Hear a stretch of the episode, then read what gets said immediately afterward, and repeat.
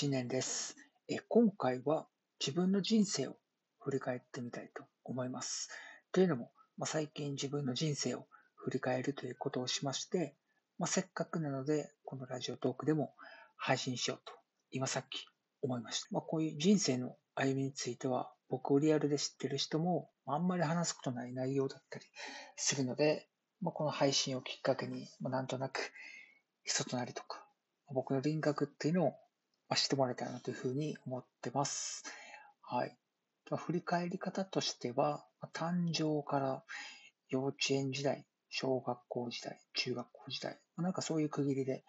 振り返っていこうかなと思います。はい。まず誕生なんですが、まあ、生まれつき僕体が弱くて、まあ、結構入退院を繰り返しましたね。まあ、今は運動制限は多少あるんですが、そんな日常生活に支障なく生活はできてます。はい。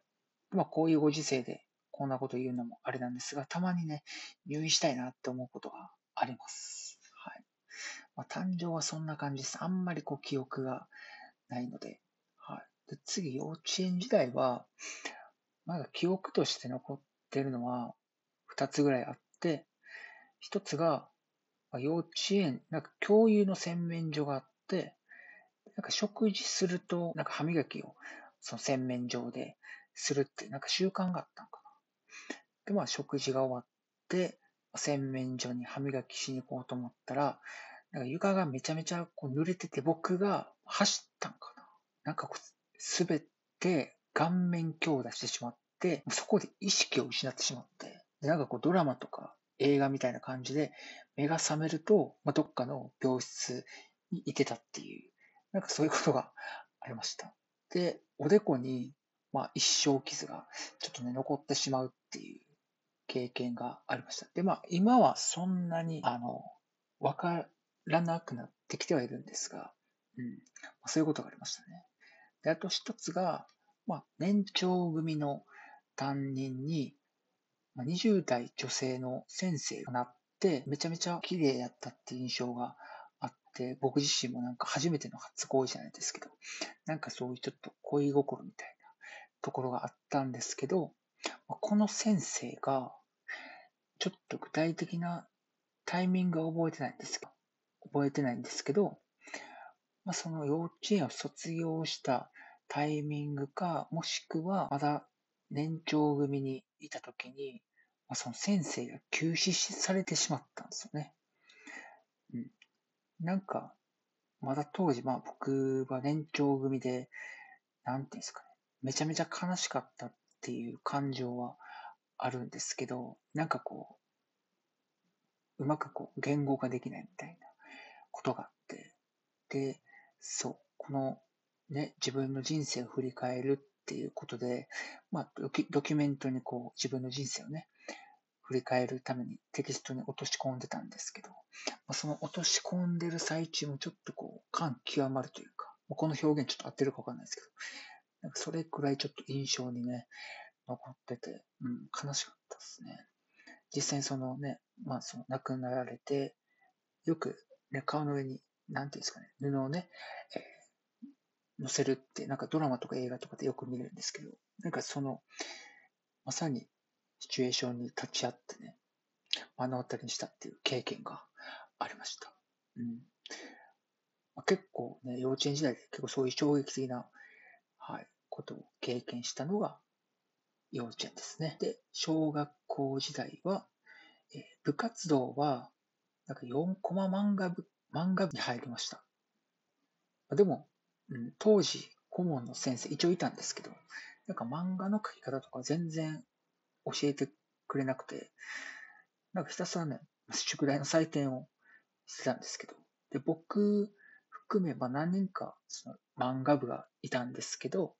まあ、自分でなんか エーよん の紙かなんかに、あのよんコマ書いて、ひたすらなんか作品を作るみたいな、ちょっとね、謎な感じで全然覚えてないんですけど、僕は一応スタイルとしては結構怪獣とかすごい好きで、あのウルトラマンとかゴジラとかね、でヒーローよりもその悪いものダーク側に結構好きやったんで、ヒール、ヒール顔かな、うん、が好きやったんで、なんかその作品にはなんかヒーローがひたすらやられるみたいな作品ばっかり作ってましたね。でもその漫画作品、まあ一応書いてたんですけど、なんかね、その作品別に添削もされず、なん、なんかどういう部活やったかなみたいな。まあでも当時ね、なんかそういうね、大学、今ではなんか漫画部みたいなね、あると思うんですけど、なんかそういう漫画自体も、なんかそういう書き方のノウハウ本とかもなんかそんなに多くなかった。まあ、漫画も今みたいにすごいフィーチャーされた存在ではなかったのかなっていうふうに思いました。うん、で、そうですね、他には、まあ、習い事としては習字習ってたり、公文式か、公文、育文ですね。はい、あ、ずっと受けてましたね。で、習字は僕左利きなんですけど、なんか左利きで書いたらダメって言われて、ずっと右利きで書かされてましたね。まあ、なんかいやいややってたんですけど、まあ、結果右利きも使えるようになって、なんかこう両利き使えみたいになって、まあ結果良かったです。で、小にの時に、まあその大きな手術を受けまして、小ごに美人な担任の方がね、先生になったんですけど、なんかすごいえげつないぐらいエコひいきを受けてましたね。なんか当時一緒に学校に行ってた友達がいるんですけど、その子はね、すごいえげつないぐらいのひいきを受けてて、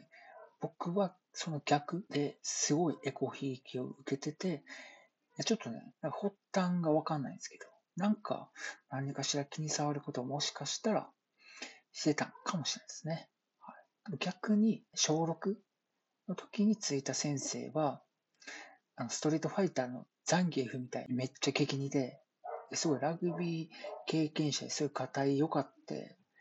いかつくて怖い印象やったんですけど、まあ僕はちょっとこう体が弱いっていうこともあって、逆に過保護なくらい優しかったですね。で、ちょっと中学校時代で時間が来そうなので、続いて中学校時代。中学校時代、まあ僕ちょっと入退院を繰り返してて、結構入院生活が長くて、で、まあ、そのドクターストップで、まあ、結構運動制限もあったんですよね。なので結構やることとしては絵を描くぐらいしか暇を潰すことがなくて、で、まあ、その結果、絵を描くことが好きになって、中学時代は美術部に所属してました。で、その美術部の顧問の先生が、まあ、今で言うと、朝子さんですね。あの芸人の朝子さんに似てて、まあ、それだけなんですけど。でもいろいろなんか美術デッサンとかね、いろいろ学んでました。で、まあ、文化祭、えー、皆さんあると思うんですけど、まあ、そこの催しで僕の作品が、あの階段アートって知ってますかね。階段のあの地面じゃないところに絵を貼っつけていって、下から見上げると一つの絵になってるみたいな。なんかあの作品の題材に選ばれましたね。なんかそれが唯一中学時代の覚えていることというか、印象に残っていることとしてあります。はい。ちょっとこんな感じで振り返って、中学校時代まで振り返ってみたんですが、次からはちょっと高校時代から、まあ、現在ぐらいまで、えー、ちょっと配信できたらなというふうに思っております。はい。ということで、今回は、まあ、僕自身の人生を振り返るということをやってみました。はい。また次回続きます。よろしければ、えー、引き続きお聞きいただければ嬉しいです。はい。ということで、本日もお聞きいただきありがとうございました。